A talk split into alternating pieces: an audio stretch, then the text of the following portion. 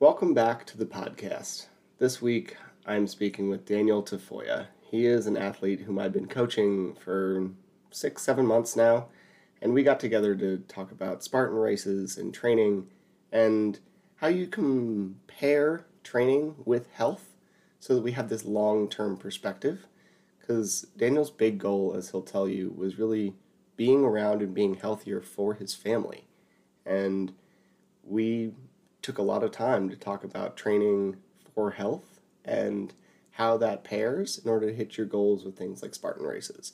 We also had some fun talking about shave ices and climbing the Manitou incline and some other goofy things.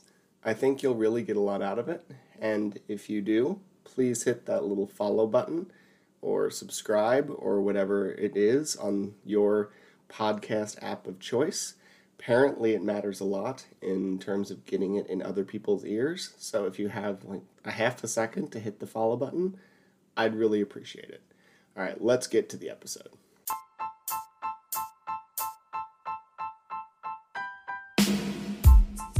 Welcome to the Trail and Ultra Running Training Podcast. My name is Will Franz, and I'm here to help you improve your training so you can have more fun out on the trails.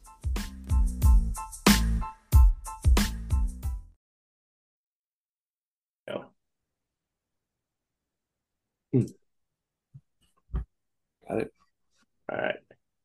Welcome to this week of the podcast. I have Daniel Tafoya on this week, and he is someone I've been coaching for about six months now. Um, and I'm gonna I'm gonna have you introduce yourself so that I don't screw it up. Uh, who are you, and how how are you doing? yeah, yeah, Daniel Tafoya. I uh, reside in Colorado Springs, Colorado, uh, for probably the last nine years um, and uh, was lucky enough to run across Will in a, uh, I believe it was a Spartan group uh, that someone had tagged him in as uh, being some amazing trainer. So I wanted to check him out, and here we are, six months later. So that's probably overstated, to be very honest, but I appreciate the appreciate the un, unasked for plug. Um, so I guess that comes to it. Like, how long have you been doing Spartan races then? Yeah, so um, I, it was it was always one of my uh, kind of bucket list items as just like an adult. I was like I've always been athletic in one way, shape, or form um, growing up, and uh, I had heard about Spartan races probably like a decade ago, and uh, it just just stuff didn't line up. Either I just didn't feel like I could do it, or uh, or just life got in the way. And um, once COVID hit, or it was just like a, probably like a, a, maybe six months or so before COVID hit, I had signed up for my first race. Um, and then COVID hit and it kind of it got postponed. Um, and so I believe like 2021 was the first time I could do some races. And uh, and so I was able to do a race there. Uh, and then last year, um, so when I did the race, it was like, hey, I checked my bucket right? I I, I got it. Uh, and so my next when thing. You, sorry, when you started, did you start with like 5K, the sprint, or? Yeah, yeah, just okay. started with the entry level, right? Just the 5K, the sprint, which um, for those that aren't familiar with uh, Spartan, they have three kind of uh, signature races, right? They have the sprint, the super, and the beast. Sprint being a 5K, uh, super a 10K, and then the beast a half marathon with a little bit more obstacles in each of those lengths. Um, and so, yeah, just started with the sprint. Uh, to me, that was the pinnacle, right? Uh, it was just a Spartan race. Sure. Um, but yeah, once I did that, uh, my I set my sights on doing a trifecta, which is to do all three of those lengths within a 12 month period. Uh, or I or some people uh, will do them in a trifecta weekend that they have sometimes where they do it all within two days, which I think is crazy, and I look up to those people because uh, that's that's uh, mad crazy. But it would as you can surprise see, me if some people hearing this have done that. So yeah, it is a it's a whole thing, man, for sure. As you can see here, though, this is this is what I you know I always have it back here because this is kind of the trifecta medal that I got to get to put together when I did those three races. Um, but yeah, so that's kind of been my Spartan journey. Um, I've done one here in 2023. I hope to do hope hope to get another trifecta this year. as well. But be um, legit, man. I mean, and I, I mean, I don't know the answer to this, but where are you on this year's like tri- trifecta path?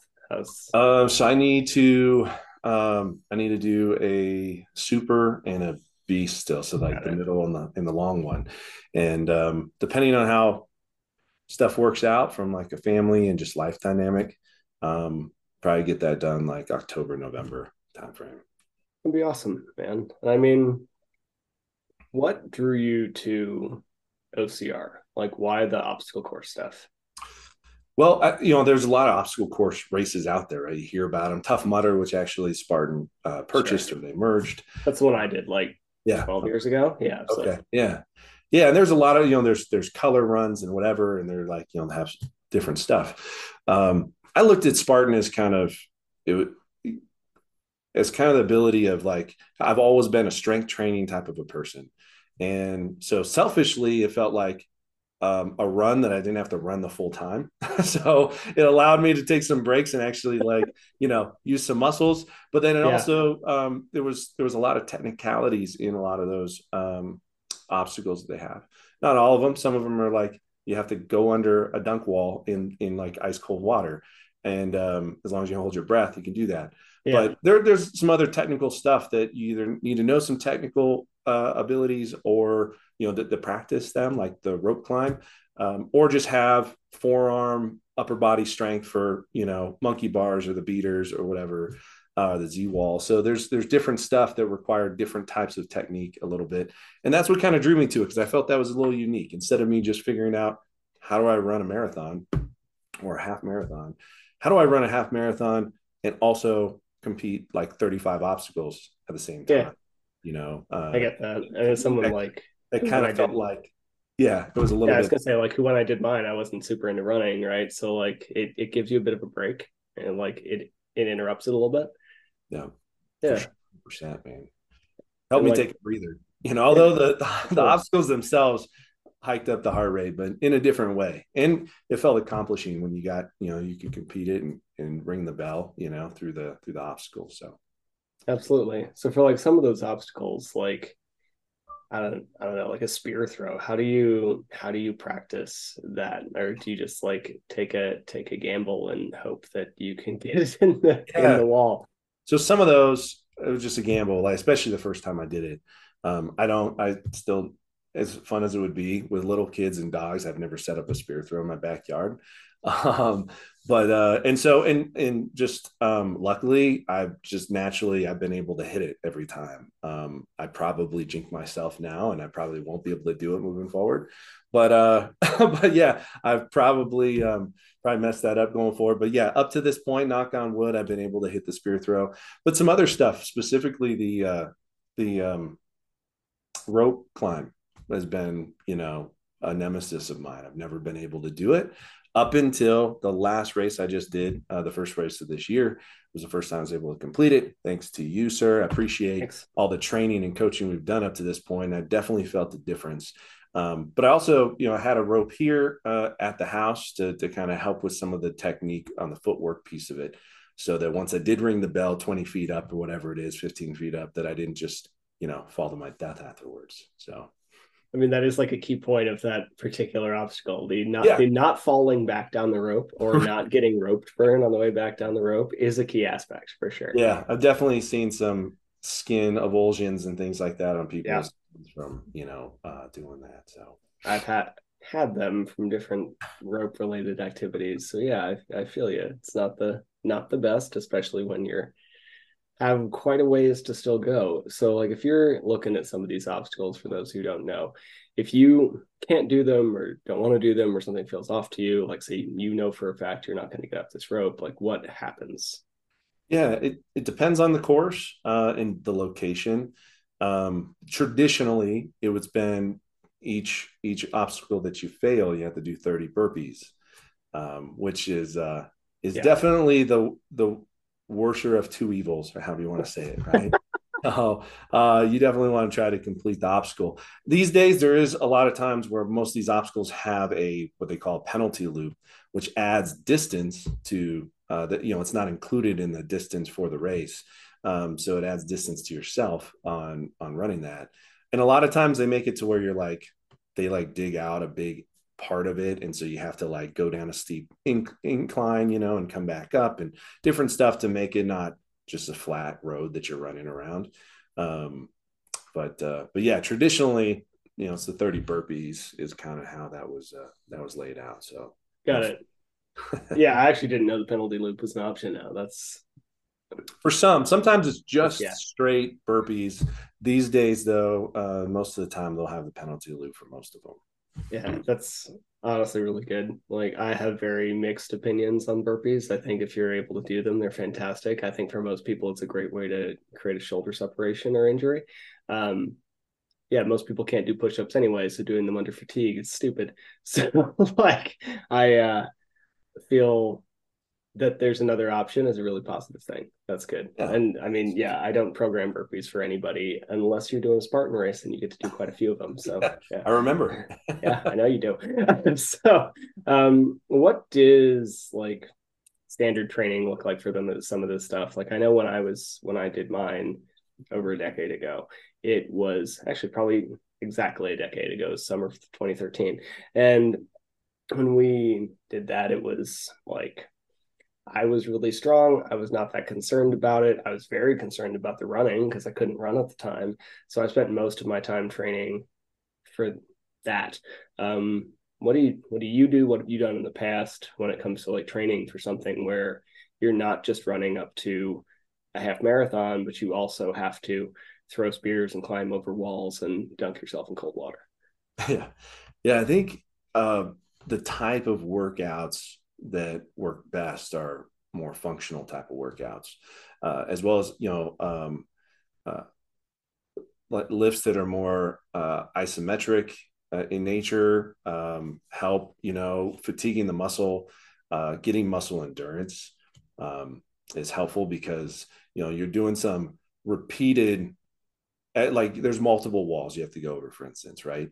And it's like the first couple might be fine but then you, along with other obstacles you get to the the last wall and you can't you can't you know get yourself your chest up and over because your your muscles are fatigued. So having that muscle you know working on that muscle fatigue and then um any kind of incline that you can do you know trying to do cardio at a at a um, elevated heart rate for a longer period of time i think is helpful uh, because of the fact that that's that that mimics reality of what's going on a lot of times in the races. And luckily, I've done most of my races that have been at lower elevation. Uh, they haven't had a ton of uphills, but there's quite a bit of Spartan races that are done on um, ski slopes. You know. So oh yeah. stuff. And so that's uh, that's something that you know working on that is important. They're a nightmare, man. Like I was planning to do one in about a week. Uh, due to scheduling things, it wasn't. I, I had to give my ticket to somebody else, but like it is up at Snowbasin Resort, and I volunteered there. I think last year, two years ago, and it is it's a mess. it's there's so much incline at that thing. It's ridiculous.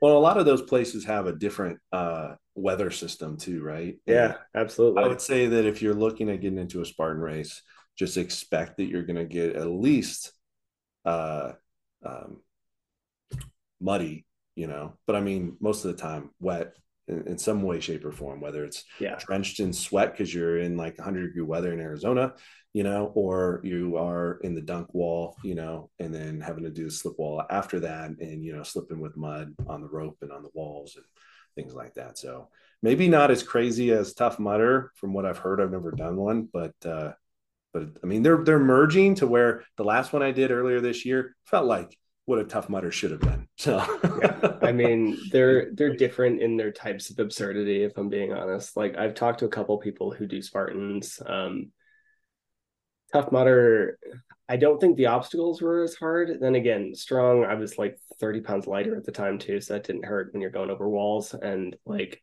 the cardio aspect was the biggest thing there. Mine was also on like an Air Force base in Phoenix, so it was flat. So like that was actually a big thing with the Tough Mudder. Although historically you do tend to get electrocuted at some point in that race, which I did not personally enjoy. Um, my my former roommate who convinced me to do this stupid race. Like you get through these like 13, 12, whatever miles, and like at the very end, like this finish line is like in in sight, and you just want you run through these like wires, and you can either army crawl under them and still probably get tapped, or you can just book it through them. Uh, we, being early 20 year olds who didn't care, chose the book it through them option.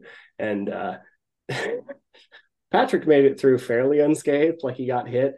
Uh, I got hit and like went down, open eyed into mud with my contacts in. Did not have a great moment, but it was fun. like it was fun. It was fun after the fact. It was it was very post fun. I was probably like in retrospect had some hip issues, a little bit of shock, like all these things. But when you're 23, right. mm, who cares? It's right. makes sense. My body these days have a fairly different opinion of the electrocution, but you know, it's what it is. um, so when you say incline, I want to make like a mild left turn here. You are in Colorado Springs, one at home to like kind of the legendary Manitou incline. Have you have you done that? I have. Um, I actually have. How was it? about to go uh, and do it uh, in two weeks, actually, for my wife's birthday. She wants to do it for her birthday. You know, okay, that's a particular birthday choice. All right. and, uh, and, and, we've done it a couple other years uh, on her birthday as well. I don't know why she wants to pick her birthday to do it, but it just happens to be because it's during the summer. It's beautiful weather. Uh, with a 40 40 to between 40 to 60 pound pack on my back as well when i used to train for search and rescue out here too okay. and um, i'm not going to be doing that in a couple weeks i'm just going to want to try to make it up without dying but yeah it's basically just a it's a staircase you know over a mile up. Um, and uh, i would say probably like every 15 to 20 steps you look back and like it looks different because the elevations changed so much from the last time you looked and it's just uh it's insane. Um and it's more what's funny is it's more mentality like mental than anything. I mean it's definitely taxing physically. Um but the i think where a lot of people get in trouble is that it looks especially on the short term it looks doesn't look like you're climbing up a mountain vertically. And it's just you know railroad ties that you're going up and um you feel like you can just you know do kind of a quick walk up like you would with regular stairs and uh and it gasses people so quick. And it's like you have to mentally just tell yourself over and over like slow down slow down right?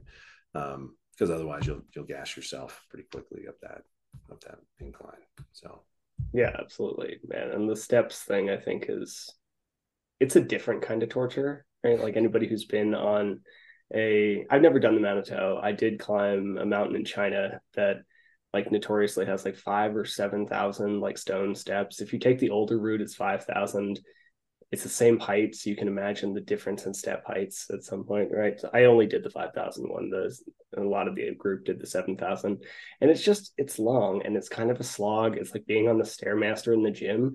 Yes, it's difficult. It's also just like difficult and tedious. Also really pretty. Like China's really pretty. Colorado Springs is really pretty. Like I like the you know different views every 20 20 steps idea but it's hard. It is. It's hard. And, that, and like you said it's like monotonous going up uh, especially if you're going slow you know? People want to just get up to the top right? Um, and take pictures. And so uh, but uh, and don't get me wrong like there are different um, level of animals out there like humans that are crazy. Like I have to. I have to. There was actually just a bear on the incline like three days ago that someone took. Really? I have to. I have to say animals and like beasts uh, in terms of like human beasts going up that thing like running up it and then actually running down, which is crazy scary to me. Yeah. But yeah, they they'll run up, run down. People, there's people that like that's their daily activity. They'll go there every day. Daily? Um, that feels like a lot. I don't know, man. Like this is like watching Kilian like attack his vertical kilometer stuff. I'm just like, I, don't know, dude. That feels like. Yeah. I mean, they're they're doing it at you know 62, 6,500 feet of elevation. Sure. Uh, over seven thousand, you get up there. Um, seven eight thousand, something like that when you're at the top. And uh, yeah, I'm I'm assuming that they're you know they're doing some of those ultras and things that are Yeah. at the high elevation over here, like Leadville and stuff. You know, Yeah, I mean, I know people use it to train for like the Pikes Peak Marathon and everything. that too. That's So, bigger. yeah. Yeah, a bigger thing that they're they're probably using it for. Yeah, to go up the Bear Trail or Barr Trail for that. So you mentioned that you did search and rescue, and I don't think you and I have actually ever really talked about that. Like, how long have you? How long did you do that? Um, only for about a year because I uh I I got onto the team um and I, I got onto the team, I think it was like in sometime in 2018, I think it was something like that. All the years kind of blend together. Um, but uh, we had purchased a shave ice business, uh, mobile shave ice business, like a year later. And Okay. um, the busy season for search and rescue is tourist season, which is during the summer. Well, that's also the busiest season for uh, shave ice business in Colorado, right? We can't sell shave ice in the wintertime. And so I had to kind of take uh, the investment as precedence over a volunteer uh, role. But, um, you know, I had always had an affinity for like EMS and fire. Um, and I had looked again in the fire department uh, back in Phoenix in another life. And so this was kind of a kind of scratching that itch. I was thinking I'd get El Paso County Search and Rescue and and do that. But I mean, although it's a volunteer organization, it's uh, uh, um, a lot of hours that they ask of you 20 Mhm. plus hours a month um, for that and you know whether it's committee work training and then going out on calls um, and i just couldn't swing that with the business so You get that. had had to take precedence but yeah it was a lot of i mean you're you're having to do a lot of like repelling you know and um and and lugging a bunch of equipment you know up and down you know trails and whatnot. So i had to train for that in kind of different ways kind of similar to spartan you know a little bit more functional training throwing stuff over my shoulder sandbags right or loading up a pack and, and carrying that pack on my back and, and going for you know miles at a time. So Yeah, absolutely, man. I mean, I could definitely see a ton of crossover between those two. I mean, I've talked to people who I was just on the phone the other day with someone who I knew in Korea who's now in the fire department, and like the way he and I were talking about training is very similar to the way I was talking to you about training for Spartan. Like they have a lot of crossover, so that makes a ton of sense. yeah yeah 100% So like for I know this is not exactly what I intended to go down, but like for search and rescue stuff, like I am not I don't know a lot in this area. Like, but I do spend a lot of time in the outdoors and probably do a lot of ignorant shit that I probably shouldn't do. Uh any advice for those of us who spend a lot of time outdoors um to better take care of ourselves, like just simple stuff. I'm not saying you necessarily need to know everything, but basic stuff that like we might be overlooking. Yeah, no, good question. Um, uh, don't go up the incline with flip flops on and pregnant, or go up two weeks after having a heart bypass surgery. Um, no, yeah, no, for real. I've seen people hiking in heels, and like it just seems. th- those were those were actual calls that came in on the incline. Um, Wow. people that have done that. So, uh, so I, I joke, but yeah, I don't think anybody's hopefully going to do that. Um, I hope not. they had. That's why I, I give a little PSA for that. But no, in reality, though, like just I think one is making sure you have an adequate amount of water. You are properly clothed in um, breathable, you know, cotton type materials. Um, and then you also let someone know where you're going and when you should be back. Um, there's plenty of apps out there, AllTrails, uh, a Cairn app. Uh, uh, you know, there, there's there's different there's different apps out there you can use these days that help, especially if you're gonna go somewhere where you're gonna be like off trail somewhere. There's a there's a way to, you know, have it alert people that are in your like circle, you know, in that app if you're not back at a certain time.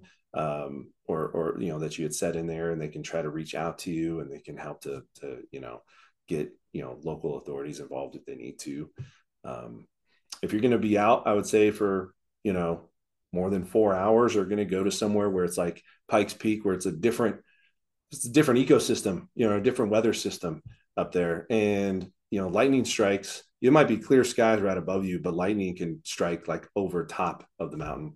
Um, and most of the time those roll in mid afternoon and you just, you'll get caught in it. Right. Um, so you're gonna be out for a longer period of time. You know, sometimes it's good if you have one to bring like a, a GPS that has an SOS. They're usually not expensive these days, and it's super easy to carry on you. And just just in case, you know, if some you know someone has a medical emergency, it's gonna be a lot faster for search and rescue to get to them than for you to try to figure out how to bring them down off the mountain. You know, if you're going out with someone, but yeah, especially if you're going out on your own, you know, doing those just even those little things um, would help a ton just to keep you safe. I like those a lot. And I think it does seem so simple, just like tell someone where you're going, right? Like that, that is something I do try to do every time. And it can make a big difference. And then you and I are both desert people. So I think a lot of people overlook this, but it's like water, right? Like yeah. I feel like every year I hear about someone moving to the desert from not in the desert. And like they go out for a 40 minute effort and either die or almost die from like heat stroke like water. Bring water. Always bring water. Yeah. Yeah and and just knowing you know especially if you are going out somewhere where um you know you're not familiar with the terrain or you're not familiar with the weather um, a lot of people take that for granted too right um, but but heat exposure cold exposure you know, um, rain, all that stuff play a, a lot bigger factor um, than you realize, especially as time goes on. Uh, one of the calls we had was like a, he was like probably no more like 20 year old, like adult kid. He just went out, went out in a t-shirt, shorts, and had like one of the like Costco bottle of water and um, like Skechers shoes. And he decided to try to climb up a big mountain out here and uh, and he would just and it's and he kind of lives kind of close by. He decided to go out, and it's like his thought was just like, why follow the trail? Because the trail meanders. Like I want the fastest way to the top, and fastest way between point A and point B is just straight. So he tried to go straight, and he ended up cliffing out. It had rained a ton for weeks on end before, so like every step there's rocks or boulders coming out from under your feet, and he had cliffed out and and of course, he went out with his cell phone that probably at the time had maybe 20% battery left at the time. When he called 911, it was around single digits. And um, it had, it had, it went dead by the time search and rescue was like at the mountain. But at least they had a triangular like place around the mountain where he probably was. Um, but again, there was just, it's all these multiple factors, right, that play into it and, and build off each other. He wasn't properly clothed. He didn't bring enough water right? And he and he and he wasn't uh, you know, smart around like how he was going to hike because he didn't have experience hiking off trail and wouldn't know how to get back. And he didn't really tell anybody, you know, yeah. where exactly he was going and when he was going to get back. The only way we knew where he was because of his 911 call. He ended up okay. Yeah. Yeah. yeah it was, uh, I think it was a seven hour mission that I was on for that. Oh man. That's a while. I, I left my house around eight o'clock, got got to um, where I needed to be around 730, 745 and or uh 8 830, 845. And then we ended up finding him like around 930 and didn't get like down off the mountain until like two or three in the morning. Um, because it was pitch dark, right? And it was like, and we decided let's try to go back down the way he kind of came, and we had other search and rescue coming up, and we are trying to meet in the middle because there was, it would we would get to a point where we thought all right, let's see if we can go this way, right? You know, shine this flashlight. And it, cause it, it like looked kind of like it would go down, slope down, but I shine this flashlight and it was like kind of prairie-ish, like at a definitely slope, right? And then all of a sudden I just see like tops of pine trees, like all the way. So you just know there was like a cliff of like at least 20 plus feet down um, from there. And we're just, oh, can't yeah. go that way. We have to keep, keep going, you know, horizontal oh, and try man. to find a way. So it took a long time. And it was cold. It was probably like in the 40s um, throughout the night there. And so we had to give him some some blankets because he's like I said had shorts on and yeah out of water had to give him give him some water so yeah yeah that makes sense worked out okay but there's a lot of people who worked on that to get this guy um, off the mountain. It's one of the weird things about being out here too. Like I, I don't think a lot of people until you end up in that space realize how easy it is to get cliffed out. Like just completely seemingly completely surrounded by nowhere to go. Like it's yeah, it's it's weird. Uh, I ended up in that spot on a snowboard once, and it was not uh, not disastrous, but not ideal for sure. Yeah, so, yeah. I mean, he felt he legitimately felt that if he let go of what he was holding on to on on the on the side of the wall, that he would lose like footing and he would you know and he would fall. Um, and not great. And again, maybe if it had been dry or drought conditions over the last month, maybe it would have been a little bit easier. Sure. Um, but but with all the erosion that was going on, like actively erosion, uh, it was just there was no way. We had to rappel down to him and then and then you know um, get him all you know set up with a harness and then rappel him down with us to a spot where we could like stand. Um, so it was a that was probably like one of the biggest missions I went on in yeah. that in the 12 month period I was on the team. That's cool, man. It's yeah. cool you did that. Love yeah. that. Yeah. So uh I guess what made you open a shave ice place? That sounds like a interesting thing from what I know about you. Like how why why a shave ice spot? Um well we've always been kind of I at least always been kind of entrepreneurial um in spirit and um we had been going to it's a it was a mobile like shave ice trailer and uh we had uh we'd been going there for a couple years since we had moved to colorado um, loved it from arizona you know would go to some shave ice places out there. And this was a kind of authentic hawaiian shave ice. Wasn't uh wasn't you know an actual snow cone but it was like you know getting it at hawaii. So and, what is what is the distinction there for those who uh, so yeah for the difference? Mo- the biggest distinction is a uh you know, like a snow cone is usually this crumbly um, ice that was just kind of chewed up in a machine. You a lot of times it's like chip ice that's done that way. Um, and like all the syrup kind of just you know goes down to the bottom of the cup after you put it on doesn't soak up with ice um, shave ice in hawaiian version shave ice or uh, in japanese style shave ice you know it's very it's shaved off a block of ice and uh, so the so it's a, a, a full block, you know, solid block of ice. It's shaved really thin, and it's very so it's very like fluffy, and it absorbs the syrup, kind of melts in your mouth. You don't feel like you really have to chew it. Um, so it's it's divine. I love, I love it. it. man. Yeah, the, the, Koreans make one called bingsu that's like yes, they'll yeah. often do it out of milk. So it's like mm-hmm. kind of like ice cream, but the texture of shave like ice. Flavored, it's all different flavored. Yeah. yeah. Yeah. Spot on. Miss it immensely. Yeah. it's good stuff, man. Uh, we had all the authentic flavors, make it with, you know, real cane sugar instead of high fructose corn syrup. And um, we got most of the flavor syrup concentrates from from Hawaii, a distributor in Hawaii. Uh, but we had purchased it from the original owners and we had owned it and ran it for about three years. Uh, just sold it last year. Good, good experience from a you know retail you know kind of food service industry experience. You know, that's awesome, man. But, uh, but decided we we wanted to have our summers back. So I can see that. Yeah. and then of course, Wild Hair started thinking like, oh, maybe I can get back into search and rescue. So yeah, we'll see. Uh, there's definitely some like I could see how that might lead back to that. That's cool. Mm-hmm. Yeah, I knew a woman who like she's she takes care of all the lifties. Her name's Mel. She runs a bar down in Heber. If you're ever in Heber, Utah, go to go to Melvin's. Good bar. Anyway, um, she ran this coffee shop at the base of Park City, and like everybody who works there, she gives you coffee for like a dollar, whereas like it's a lot more than that. And everybody loves Mel. They run a like ice cream shop in the in Heber or used to. It was also like a shave ice ice creamy kind of shop in Heber for a really long time in the summers. And it was cool. I think they like got, I don't think it's open anymore. I think it was in favor of the bar, but yeah, it's a cool spot. That's awesome. Yeah. I'll yeah. check it out next time I go through there.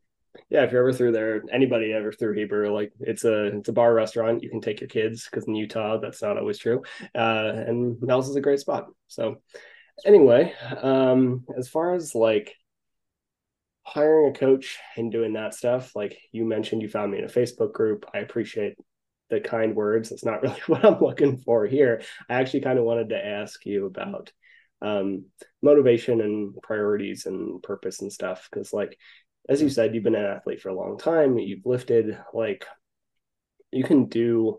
Most of us can do a lot of this stuff on our own, right? Like, we can we can own that. I can own that as a coach. Um, what caused you to like want to get a little little help for a little bit?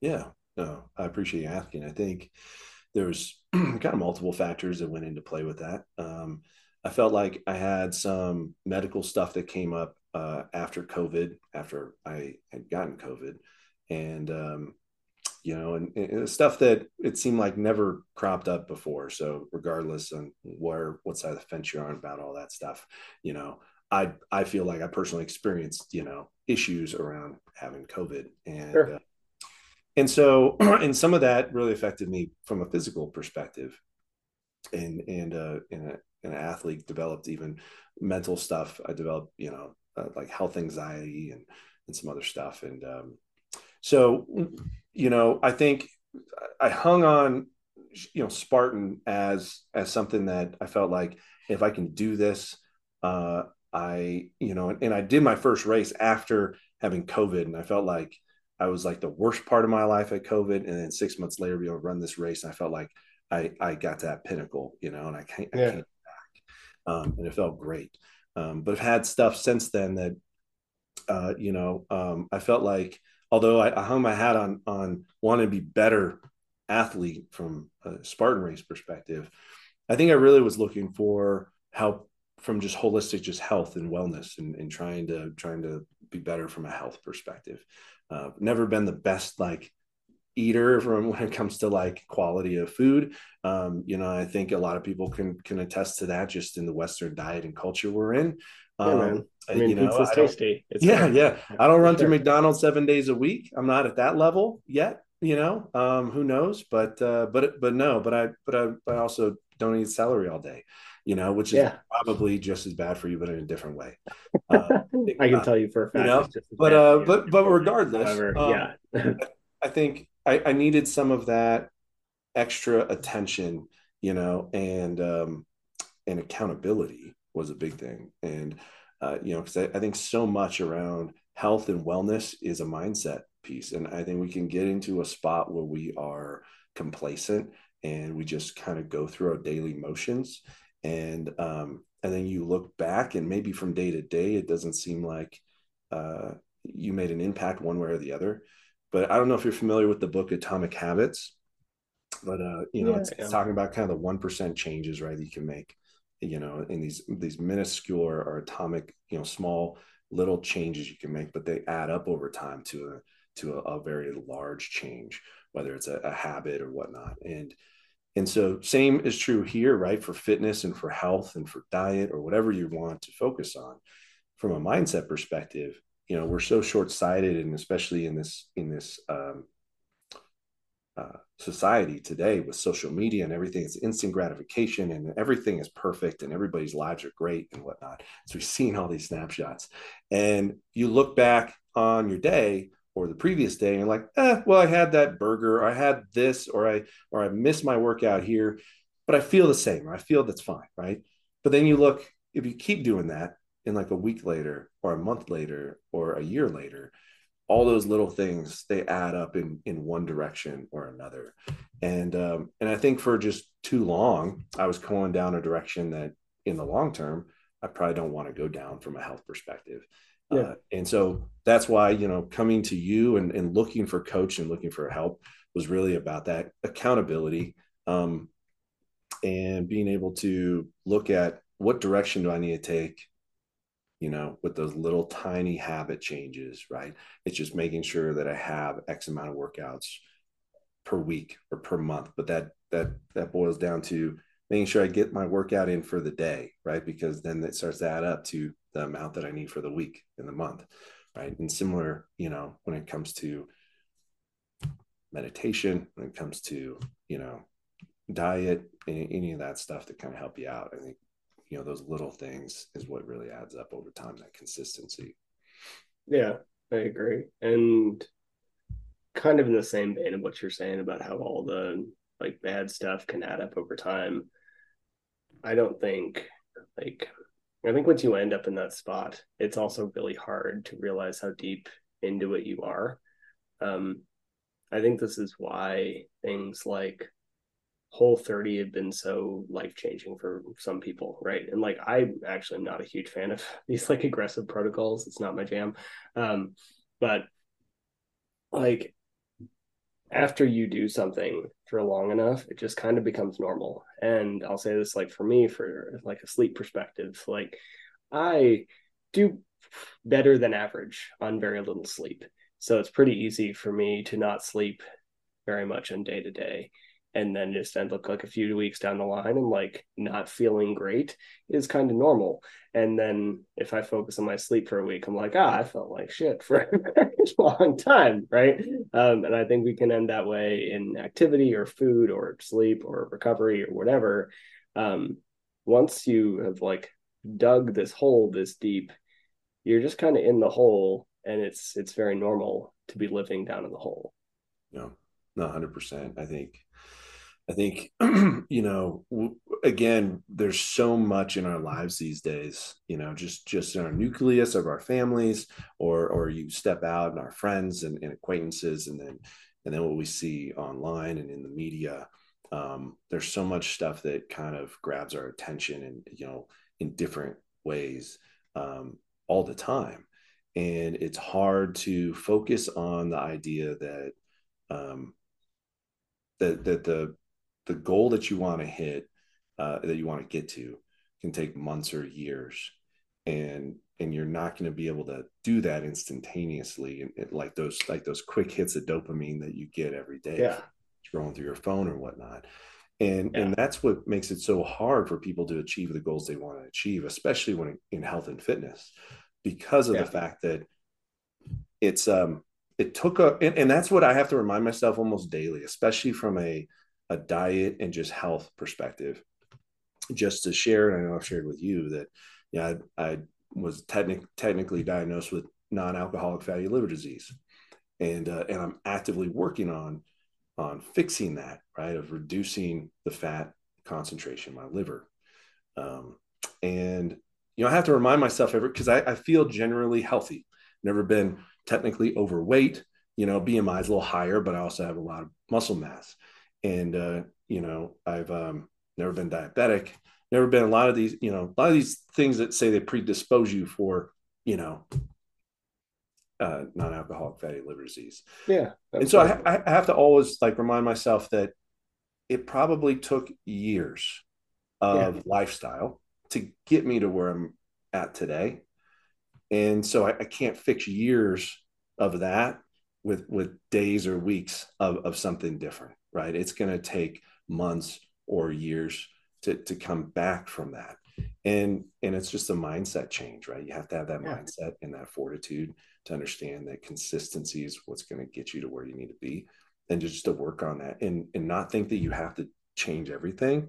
You know, one big thing for me was just, Hey, I want to, I want to get up and take the, the supplements that I want to have every morning, like first thing, you know, and then, and have some meditation and if if I can fit these in on a daily basis every single day, eventually it will become habit, you know. And that's like one of the first things I think of now every time I wake up. All right, before I do anything else, gotta, you know, before I go run and get her coffee or make a coffee or whatever. Um, I used to be like 80% still asleep. And that was my first thing was I want coffee. I want, I want a little bit of coffee on my cream and sugar is what it really was. Right. And, uh, and now it's like, I got to do these healthy things first um, or at least in my mind, you know, you know these these things are going to make me healthier. So yeah, become habit, and it's just those little things that you do on a daily basis to change, you know, change stuff on a bigger scale. Yeah, I mean, you couldn't be more right. Like it is an appreciated perspective on my end to have someone else say like it takes a while right and like i have some version of that conversation probably every day for being serious like definitely a few times a week. And it is just hard. And sometimes that conversation is with myself. Like that is not like it's not like i'm immune to it. Every coach i know goes through the same shit. Like it is it's hard. Like you don't want to we as humans are not great at the long term perspective on thing. And it's just because for most of human history the long term perspective was not that important like you were much more likely to die of a very present spear disease or tiger than you were from like NAFLD or whatever, right? It just wasn't NAFLD, not an alcoholic fatty liver disease, blah, blah, blah, for those who don't know. Um, and it's going to be like just not the first thing in your brain. Yet we're living a lot longer. Um, we are a much more global society, like some of these long term perspectives uh, that we are, do not do very well at taking uh, cause a lot of problems. so, yeah, I appreciate like even looking a year down the line, maybe two, you can do an insane, make an insane amount of progress. I mean, you've seen it. And I've seen it in most people. If they're willing to commit a good year to a pro- process, you're going to make an insane amount of progress.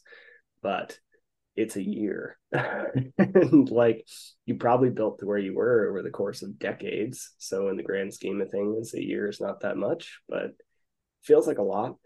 Yeah. Especially when you have something over here like Optavia or Optavia or whatever, saying that like you'll lose 30 pounds in 30 days and be whatever. Um hate that diet. It should die. and like yeah. uh it's really hard to make the conscious choice to take the longer but more sustainable path when that thing's in your face. Yeah. Well, that one specifically, I think they tell you you're not allowed to work out because you are not because you're on an 800 calorie diet. Yeah. You actually die. Yeah. Like, which, which, yeah. You know, I can't not work out. I can't not like get in a gym is a specific workout. Yeah. Um. So that would be hard for me. But um, yeah, it's uh that one's the worst one that yeah. I've seen personally. Yeah but you're right uh, you're right and I, I, think too i think you know again coming back to mindset and and uh, you know on this that it's hard like even a year of change right and and i think what's harder is that because of how long it is um, you inevitably are going to feel like you screwed up right yeah. I mean, like, you probably will screw up. To be yeah, fair, and, that's also yeah, yeah, yeah, But but screw up in the sense of feel like you failed, right? You yeah, feel like failure. Absolutely. Like I ate two bowls of ice cream and I shouldn't have had any ice cream. So I failed. Yeah. Right? I think you feel like you got knocked down. And I think with the fortitude and and the uh, that that you can show uh, to yourself specifically is you know when you get knocked down is is are you going to get back up right? How important it is for you to to get to that finish line right? And it's no different than you know spartan race. You can't make it over the obstacle. Obviously there's there's a lot of people around you that that are so supportive in that community to help you up and and over these things over the wall wherever you need help with. And similarly why you know a coach is so important because that's that person to help you out when you do feel like you failed or fall down for them to be able to get in your face and be like hey you didn't fail you know this is just a bump in the road this long journey and you're going to have those those you know ups and downs. But as long as there's more ups than downs you're you're going to be your trajectory is going to be in a positive slope. yeah. And i think like and that's just made the analogy to a spartan race and it's actually it just spurred something in my mind that's so relevant to what you're talking about. Like the thing that i see most people do myself included for years i think have, i'm better at this now um, when you do screw up when you do like have the short-term failure so many people like punish themselves for it right? Um, which, sure, kind of feels emotionally good in the moment. Um, it might like correct the progress you lost or whatever very heavily in quotes but it it doesn't work long term. And a lot of the time it actually ends up creating this really negative relationship with this lifestyle you're trying to create. And like for the comparison to a spartan race like if you if you miss the spear throw and you have to do 30 burpees or you miss the spear throw and you have to do your loop you don't then also do the next obstacle twice. Like you don't like double down on punishing yourself. You just like move on and do the next one. And that's kind of where we are in this long term like health and training perspective too. Like I, I have to tell people this is definitely weekly where someone misses a workout because their kid was sick or something, right? Like, or just it wasn't a good day. And they're like, should I do two tomorrow? I was like, no, the day's gone. Like, move on, right? Like, we might tweak the next workout, um, depending on if one like was leading to another. But like, I've, I don't think I've ever had. I, I had a triathlete once that like we would double up occasionally because like tried to get the bike in for the week and we'd cut both shorter. But it wasn't like you put two days into one because you missed a day. It just ends up leading to not as good of a workout. so like, yeah, same deal here. Like you just kind of move on and take the next step. Yeah, yeah, exactly, man. I 100% agree. I think um, that that's that's inevitable with like any part of life, any facet of life. I mean, raising kids, right? You can't just raise them perfectly every single day. You're gonna feel like a failure as a parent uh, a lot of days. Um, but uh, but I think you know also to that point and, and kind of it it um, it bleeds a lot into all this we're talking about is like because you feel like a failure means that you care right that you actually care about your kid being better right? Or your health to be better you know? If you if you screw up and you're like well i don't whatever i don't care um, you know that that tells a lot about what are what are your real real priorities right? And so i think you can look at it from that perspective and understand that hey you know what? Like you, you know you kind of beat yourself up a little bit because you because you do care because you want to get better. So you know so take it for what it is know that hey we slipped a little bit here and it's fine because in the course of you know the long scheme of things it's just a little bit of a blip on the radar and you know and the rest of the tra- trajectory is going to be positive overall right Absolutely. And the care thing is so important. Like I'm yeah. probably gonna make that the clip for this episode, like a little teaser, because I mean, very honestly, it is so important. I would rather have the person, be it in my in-person training job or online or whatever.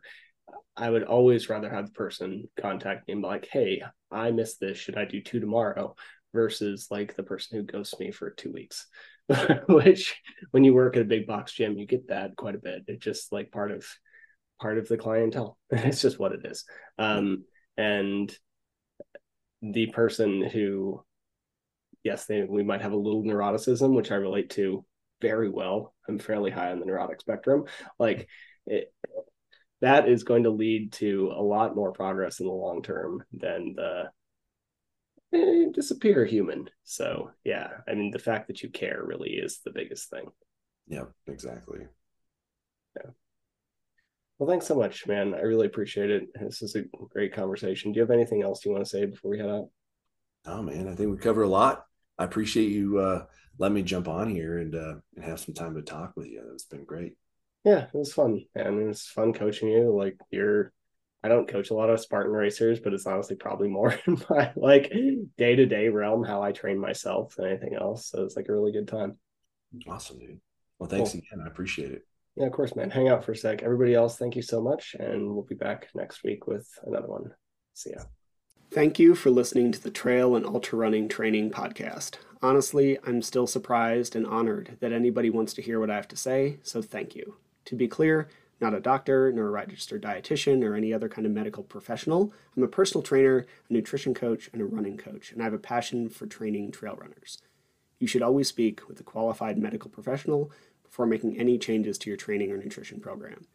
If you enjoyed the podcast or found it helpful, please take a second to leave a rating or review. I'd really appreciate it. Or you could just share it with someone for whom you think it might be helpful. I make these kinds of things in order to provide more quality, free resources to people so the more people who hear it, the better.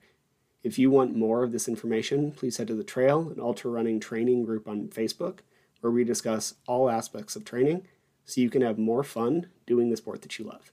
Thank you again for listening.